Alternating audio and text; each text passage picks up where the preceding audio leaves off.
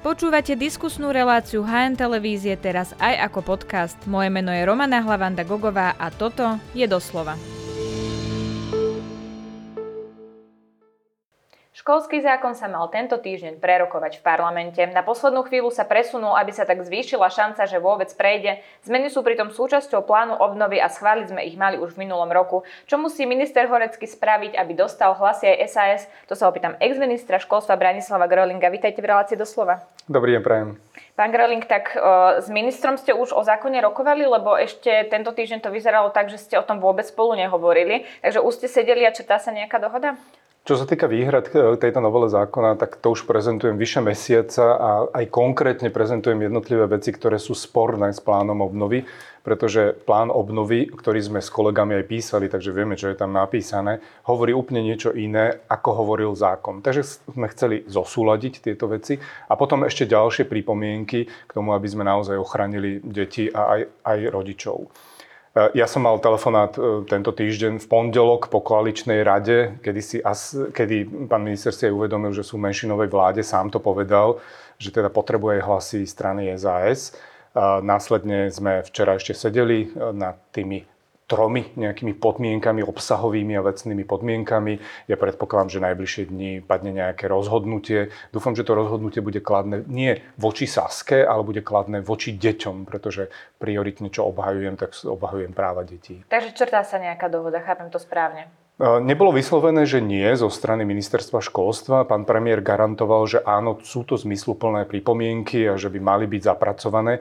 Ja chcem iba garanciu, že v druhom čítaní tieto pripomienky budú naozaj zapracované. Nechcel som ísť do toho, že podporíme v prvom čítaní a parlament momentálne je naozaj že veľmi nevyspytateľný a nechcel som sa spoliehať, že v máji bude nejaký problém. Chcel som to vyriešiť dopredu, preto som dával aj ten návrh, že aby tie pripomienky tam už boli zapracované. Následne sme povedali, že dobre, keď budú garantované verejne verejne garantované v rámci rozpravy, tak vieme tento zákon posunúť do druhého čítania. Poďme teda na tie konkrétnosti, pretože vy kritizujete, že v zákone nie je definícia segregácie a povedali ste teda na Margo ministerstva školstva, že si nechceli špiniť ruky nepríjemnou témou, to je teda vaša citácia. Nie je to tu trochu pritvrdé, pretože rezort školstva tvrdí, že segregáciu chceli dať do antidiskriminačného zákona, čiže to nie je tak, že sa tej téme úplne vyhýbali, len chceli popri tom otvoriť iný zákon, kde by tú segregáciu teda dali. Ja nehovorím, že to je správne alebo to nie je hm. správne. Ja sa pýtam len na to, či toto, že si nechceš špiniť ruky, teda nepríjemnou témou, nie je príliš tvrdá kritika. Vôbec nie. A nie je to ani populárna téma, nezískavajú sa na tom ani body a preto ministerstvo do toho ani nechcelo ísť ak tvrdí, že malo otvoriť iný zákon, no veď ho mohlo otvoriť. S týmto zákonom mohol prísť aj novelizácia toho iného zákona, ktorý oni spomínajú, antidiskriminačného. Ale tá dohoda e, bola taká, že to bude v školskom zákone. My sme to mali v auguste minulého roku, keď sme tento návrh zákona dali do medzirezortného pripomienkového konania začlenený, že tá definícia segregácie tam je. Ten zákon, ktorý priniesol pán minister, táto, táto definícia tam nie je. Prečo je dôležitá definícia segregácie? Aj kvôli tomu, že máme e, e, rozsudky súdov už, že boli, e, o tom, že už boli niektoré deti segregované. Počas môjho obdobia na ministerstve školstva ja som riešil napríklad aj prípady, že na Slovensku máte školu, ktorá má dva vchody jeden vchod pre jedny deti a druhý vchod pre druhé deti. A toto nie je možné.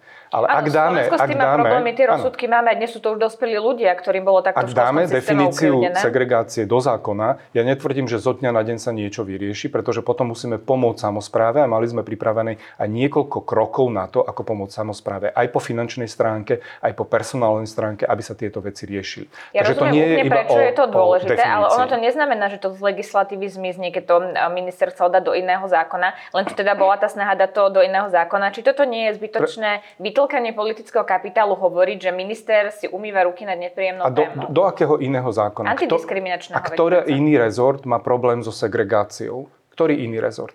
Školstvo má infringement, boli segregácie z Európskej komisie. Školstvo má potvrdené rozsudky súdov, kvôli tomu, že deti boli v školách segregované. Povedzte mi takýto príklad na iné ministerstva alebo iné oblasti.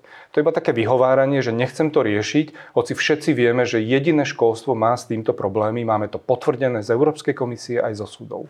Uh-huh. Čiže je podstatné, v ktorom zákone to je podľa vás? Je podstatné, aby sme to mali teraz. Ak nie je ambiciozný momentálne pán minister spravodlivosti, aby niečo také vyriešil, pretože keď sme boli my e, v rámci ministerstva školstva, tak dohoda s pani Kolíkovou bola, že to bude v našom školskom zákone, že si to tam dáme do toho medzirezortného pripomienku konania, príjmeme to a keby sa to malo riešiť potom v antidiskriminačnom, tak sa to nejakým spôsobom prepojí. To bola tá naša filozofia. Viete, ja som chcel byť ambiciózny, naozaj sme chceli pomôcť týmto deťom, chceli sme vyčleniť na to finančné prostriedky a ja som nechcel čakať na ostatných kolegov, kým sa dohodneme, lebo ako náhle to pôjde do antidiskriminačného zákona, tak sa budú vyjadrovať všetky ostatné ministerstva ministerstva a na niečom to môže, môže stroskotať. Školstvo má problémy so segregáciou detí. A toto pre mňa proste bola tá priorita a preto sme boli takto ambiciozni. V tomto už máte dohodu, že to minister zapracuje do toho školského zákona? Toto je už jasné? Pán minister v pondelok v relácii e, inej televízii povedal, že áno, táto definícia bude v druhom čítaní zapracovaná. Ja sa veľmi teším. Viete, my sa takto posúvame, že bolo povedané, že ten návrh zákona, ktorý sme my pripravili minulý rok v auguste, že nebol dobrý, ale na druhej strane sa teraz deje to, že všetky veci, ktoré boli v tom zákone, sa pomaly príjmajú. Tá pripomienka nárokovateľnosti k roku 26 sa prijala na vláde, to je to, čo my sme mali návrhu zákona.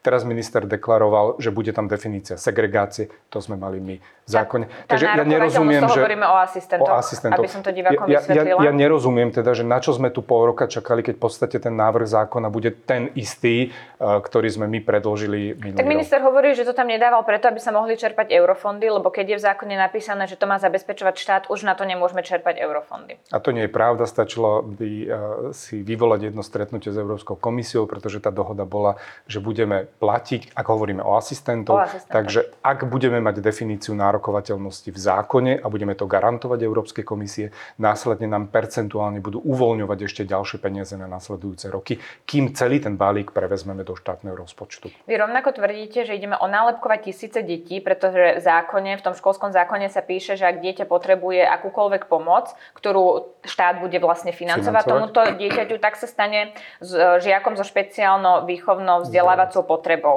Eh, tou špeciálnou eh, potrebou alebo to dieťa, že sa takto onálepkuje. Eh, to hovoríme aj v prípade, že sa dieťa potrebuje doučovať alebo v prípade, že má zložitú rodinnú situáciu, napríklad sa mu rozvádzajú rodičia. Toto mám chápať ako onálepkovanie, dieťa potrebuje doučovanie, tak mu povieme logicky, že potrebuje ako keby nejaký čas naviac, potrebuje nejaký špeciálny mm. prístup, veď to predsa nie je onálepkovanie. Ale to onálepkovanie je, že ono bude musieť byť diagnostikované a bude mať tú nálepku špeciál, dieťa so špeciálnou výchovnou vzdelávacou vzdelávacími potrebami. My, keď sme po covide rozmýšľali, ako pomôcť deťom, tak sme získali obrovský balík finančných prostriedkov z plánu obnovy na obrovské projekty doučovania, kde boli 10 tisíce detí, ktoré sa doučovali. Na to sme nepotrebovali nikoho onálepkovať, na to sme nepotrebovali nikoho diagnostikovať. Ak sa spomenie, že diagnostika na Slovensku, tak vo mne to proste evokuje všetky tie prípady, kedy niekto prišiel do rómskej osady, zdiagnostikoval deti, všetky deti mali nejakú diagnozu, išli do špeciálnej školy a takto sme im nezabezpečili dobré vzdelanie do budúcna a dobrý život do budúcna. A tomuto sa chcem vyhnúť. Nemôžeme tu diagnostikovať deti za to, že majú zložitú rodinnú situáciu. Tam má byť pohovor s psychológom, ktorý bude na škole, so školským psychológom. No nie je toto tá diagnostika?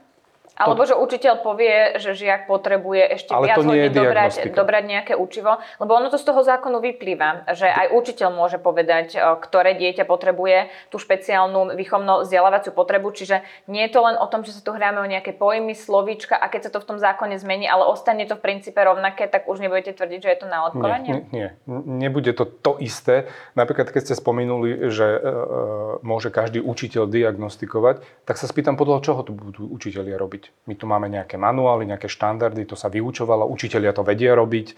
Nevedia, lebo to nie je diagnostika. Diagnostiku môže robiť odborník, špeciálny pedagóg, robia sa v poradenských centrách, ale netvrďme, že diagnostika je na školách.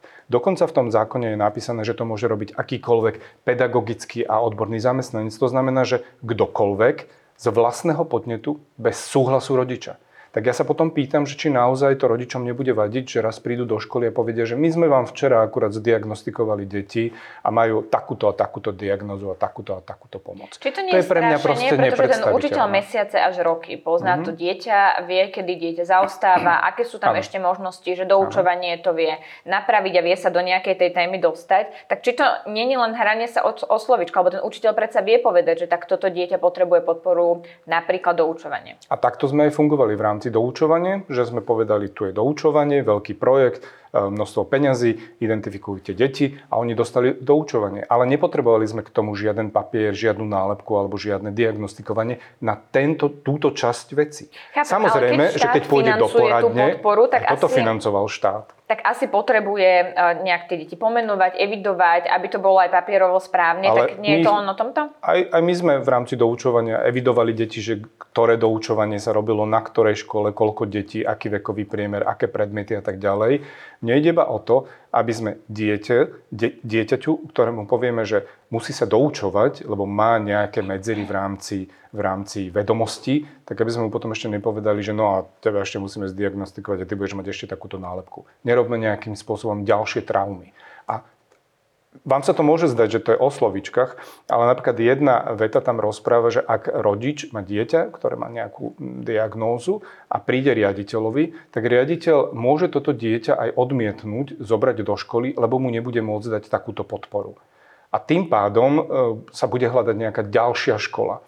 No ak takto budú fungovať všetci riaditeľia, tak tu budú vznikať naspäť nejaké školy, tzv. tie osobitné školy a takýmto spôsobom budeme opätovne segregovať deti. No a nie štát sa má postarať, období? Nie, štát sa má postarať o to, aby pomohol každému jednému dieťaťu, aby pomohol každému jednému rodičovi a nie, aby nejakým spôsobom sa vyviňoval, že no, my vám to nevieme zabezpečiť, tak pôjdete tam do nejakej jednej školy a tam vás budeme všetky, všetkých sústreďovať. Lebo štát to bude preplácať, čiže to aj ten riaditeľ bude vedieť zabezpečiť. Ak to tak bude, tak nemusíme tam mať túto vec. Nemusíme to je jedno slovo mať, diagnostika. No, nie, nemusíme mať to, že riaditeľ bude niečo odmietať. To tam nemusíme mať, keď štát to bude garantovať. Viete, tam si jednotlivé veci e, proti sebe nejakým spôsobom protirečia. V rámci plánu obnovy je napríklad napísané, že podporné opatrenia vo jednotlivých tých častiach alebo stupňoch sú pre všetky deti lebo v rámci pomoci pri tom doučovaní napríklad, alebo pomoci, ak má nejakú ťažkú rodinnú situáciu, až po tú pomoc naozaj možno v rámci zdravotne handicapovaných uh, detí. A takto je to napísané v pláne obnovy. Zákon hovorí, že to budú deti iba diagnostikované. A preto budeme diagnostikovať všetky deti. No pre mňa je to nepredstaviteľné a stále vo mne to evokuje falošnú diagnostiku, evokuje to vo mne zarábanie na deti a proti to, na deťoch a proti tomuto sa budem obraňovať. Minister Horecký skôr hovorí, že tá pomoc má byť adresná a aby sme vedeli, akú tú pomoc dieťa potrebuje, tak potrebujeme vedieť... Eh, potrebujeme v... diagnostikovať, aby niekto potom na tom sa zarábal. pohybujeme. On pred pár dňami v tomto štúdiu povedal aj toto. My do toho zavádzame systém, vzniká katalóg podporných opatrení, k tomu vzniká aj metodika aby sme dali učiteľom aj týmom podporu, aby si to niekto nevysvetloval subjektívne. Áno.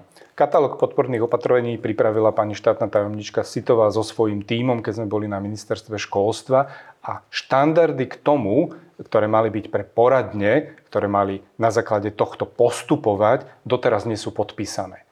To je niekoľko stoviek strán, ktoré pripravovalo desiatky odborníkov viac ako jeden rok a, a pripravili veľmi kvalitný materiál. Na základe tohto materiálu sa okolité krajiny reálne ozývali, že si ho chceli pozrieť, ako to máme napísané, ako to máme štrukturované a tak ďalej. Doteraz to napríklad nie je podpísané a doteraz, ja neviem na základe čoho e, sa robí diagnostika v rámci poradní. Je to na základe toho staršieho systému alebo tých starších metód, ale nejdeme dopredu. Viete, my sme Nečaká s celým sa týmom... na schválenie tohto zákona a potom sa to podpíše tá metodika? tá metodika mohla byť už podpísaná dávno a viete, ten zákon aj mohol byť schválený dávno. Ja teraz tak dopredu poviem, že možno to dopadne tak, že ten zákon bude úplne vyzerať ako ten, ktorý my sme pripravili v auguste minulého roku. Tak prečo nemohol byť prijatý už v novembri alebo v oktobri minulého roku?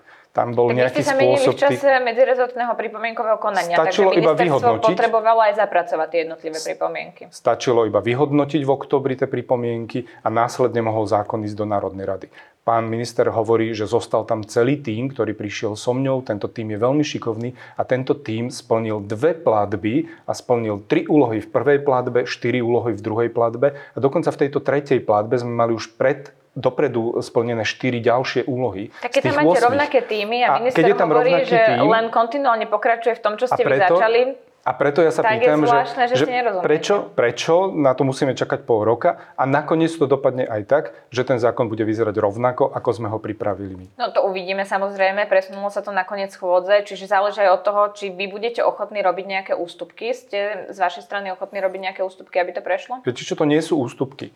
To sú veci, že keď si pozrete plán obnovy a pozrete si zákon, tak tieto veci kolidujú. Dokonca už aj z Európskej komisie prišiel list, informácia, aby som nezavádzal, že sú tam naozaj tieto sporné veci. Naozaj tam nie je segregácia. Naozaj ten zákon je pripravený na falošnú diagnostiku a segregovanie. Naozaj sú tam ustanovenia, ktoré nie sú v súlade s plánom obnovy. Aj keby ten zákon bol schválený, tak tie finančné prostriedky nedostaneme, lebo tam sa to kontroluje podľa jednotlivých úloh, že ako bol plán obnovy napísaný a že aká je lídera zákona.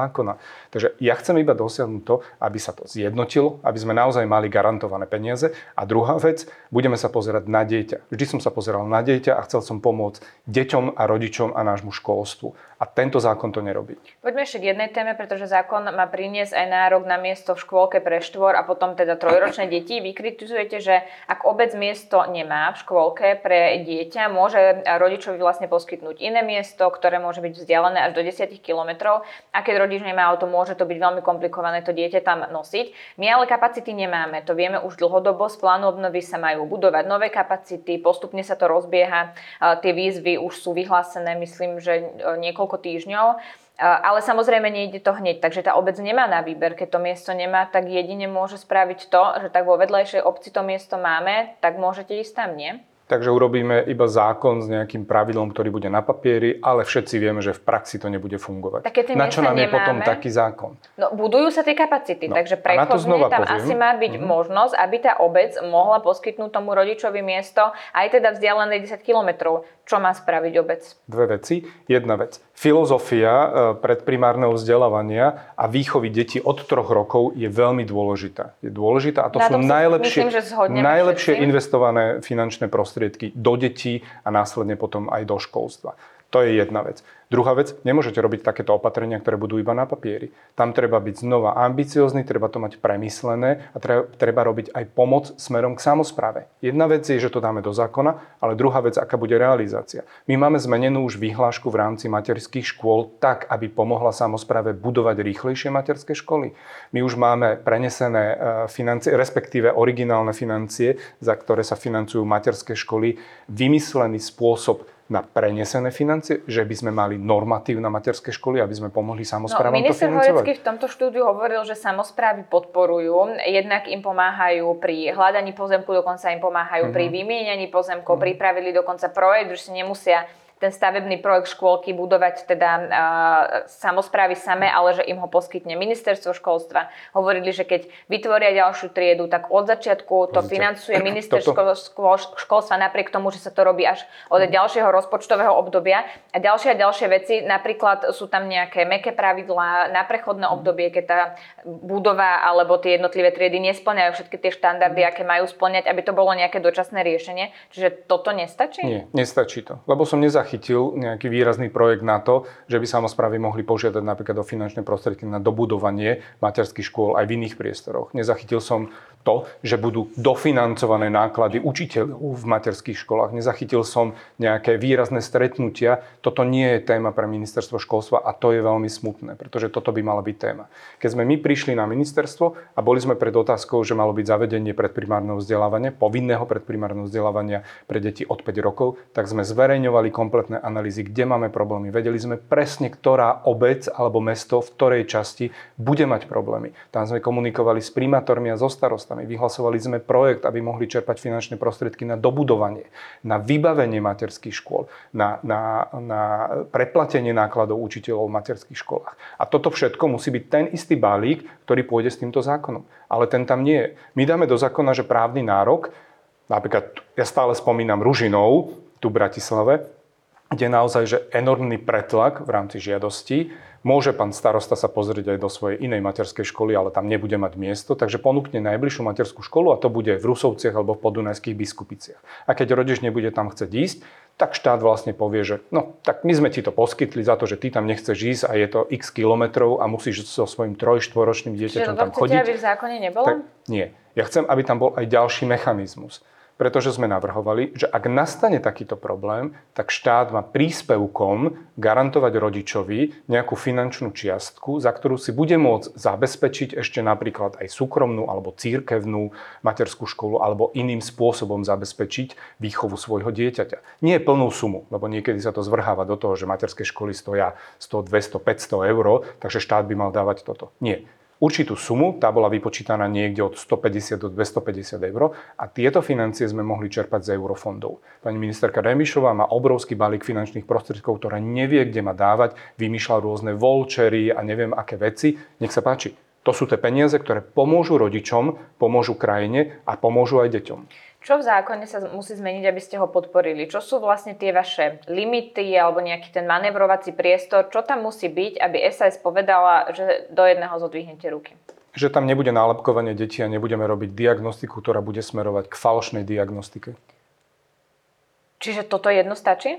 Keď to bude garantované, lebo to máte množstvo ďalších opatrení, ktoré sú na to naviazané v rámci napríklad pôsobenia riaditeľov, v rámci pôsobenia podporných opatrení a tak ďalej. Ale ak to mám dať do jednej vety, tak toto je tá jedna veta. Uh-huh, pretože to, čo vidíme aktuálne v parlamente, je, že neprechádzajú zákony, e, ktoré sú naviazané na plán obnovy. Aj Smerodina teda niektoré nepodporila. Otázne je, čo teda bude s peniazmi z plánu obnovy, lebo uh, myslím, že tá ďalšia platba, alebo teda to, čo je ohrozené, hovorí to aj pani Vašaková, je 1,7 miliardy eur eur. Prečo sa toto deje? Skúste mi to vysvetliť, lebo všetkým to... politikom by asi malo záležať na tom, aby Slovensko dostalo 1,7 miliardy eur, nie? Ale myslím si, že my sme, e, nechcem povedať, že jediná strana, ale strana, ktorá vždy podporovala plán obnovy a že sme hlasovali za všetky uh, mílniky a zákony, ktoré boli priamo naviazané na plán obnovy. Národné parky? Národné parky stroskotali na Sme rodina, nie na Saske. Saska práve bola tá aktívna, ktorá presadzovala cez pani Zemanovú a presviečala ostatných poslancov, aby sme to schválili reforma nemocníc, veď to bola pani Jana Bito Ciganíková, ktorá bojovala za to, aby sme schválili reformu nemocníc, aby sme pomohli nášmu zdravotníctvu, aby sme získali finančné prostriedky. My na školstve splnili sme prvú platbu, splnili sme druhú platbu, splnili sme úlohy v tretej platby a ja iba teraz obraňujem na jednej strane financie, aby naozaj sme ich dostali, aby nám komisia nepovedala, že vy ste si schválili zákon, ktorý nie je v súlade s plánom obnovy a na druhej strane obhajujem deti a obhajujem rodičov Môžeme na to, aby mali dobré vzdelanie ak teraz opäť nezahlasuje sme rodina alebo poslanci Olano, lebo sa budú chcieť pomstiť pánovi Hegerovi ako poverenému premiérovi, tak môže nastať aj toto. Ale nebude to teda na pleciach SAS, lebo sa ste z toho nejak vynechali. No nebude to na pleciach SAS, lebo ja nevidím dôvod, aby neboli prijaté veci, ktoré sú na podporu detí. Dobre, to mi príde to uvidíme. Poďme trochu aj politicky. Podľa jednotlivých prieskumov to vyzerá tak, že SAS stratila svojich voličov a najviac vám ich prešlo do progresívneho Slovenska. Progresívne Slovensko ohlasuje aj nové tváre, teraz napríklad roku je s Jaroslavom ako mal napríklad aj Oskar Dvořák, predtým e, Štefan Kiš prešiel do progresívneho Slovenska. Ako sa pozeráte na to, že oni ohlasujú nové mená, vám klesajú voliči a vy ste zo žiadnych žiadnym takým veľkým menom neprišli. Neviem, či sme strátili voličov, možno boli iba takí trošku nahnevaní na nás, alebo zmetení, alebo možno nepochopili úplne, že, že tie kroky, ktoré sme no, robili. No, ten, jeden, áno, ten, ten cieľ bol, aby sme vyriešili ten najväčší problém v našej krajine. To bol človek na ministerstve financí. To sa nám aj podarilo, za to sme zaplatili, to sú tie klesajúce preferencie ale my stále vieme ponúknuť tie isté tváre, ktoré boli eh, na ministerstvách, ktoré robili reformy, ktoré sa vedeli postaviť za ľudí, vedeli sme obhajovať ľudí či už v covide, či už v pláne obnovy, alebo v ostatných no, oblastiach. No, teraz a robili vyzerá, sme reformy. že to nestačí, keď ďalšie strany Ešte ohlasujú vydrž... nové tváre, čiže ohlásite nejaké nové tváre aj vy? Čo sa týka iných strán, tak asi musia obhaj... Eh, ohlasovať nové tváre, lebo nejaké iné nemajú, tak musia príjmať nejakých ďalších ľudí, aby vôbec zaujali. Tak toto My... vnímate my tam máme e, pani Kolikovú za reformu súdov, e, pána e, Sulíka na hospodárstvo a ekonomické témy. To sú najsilnejšie osobnosti v rámci ekonomie. Pán Jurzica, pán Oravec, pán Sulík. Čo sa týka spravodlivosti, pani Kolíková, pán Baraník. Čo sa týka zdravotníctva, to je pani, pani Jana Bito Ciganíková. Čo sa týka školstva, sme my s celým týmom, s pánom Pavlisom, s pani Sitovou.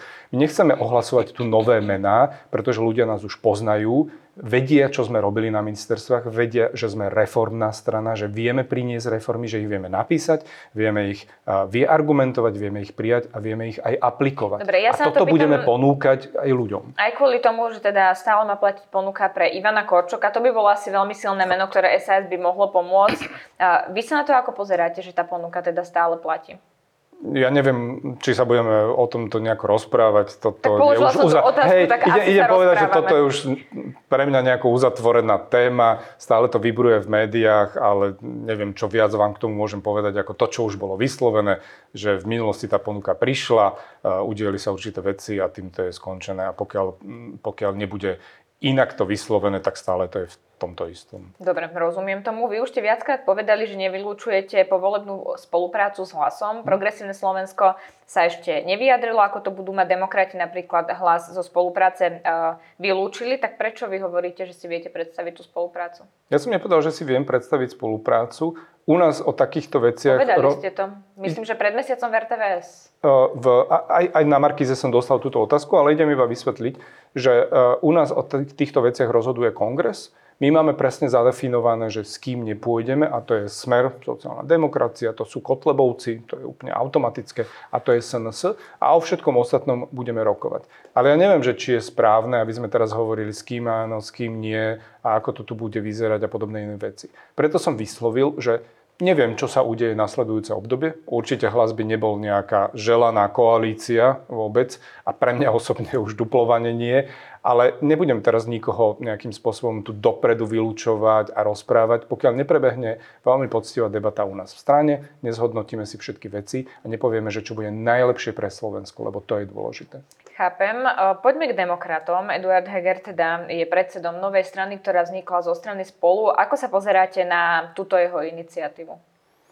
Ja pre mňa pán Heger je človek, ktorý bol v strane, ktorá písala vládne návrhy s fašistami, že bol v strane, ktorá zabránila vydaniu spravodlivosti Roberta Fica. Tvoril tandem s pánom Matovičom, keď tu urážali absolútne všetkých od prezidentky menšiny novinárov.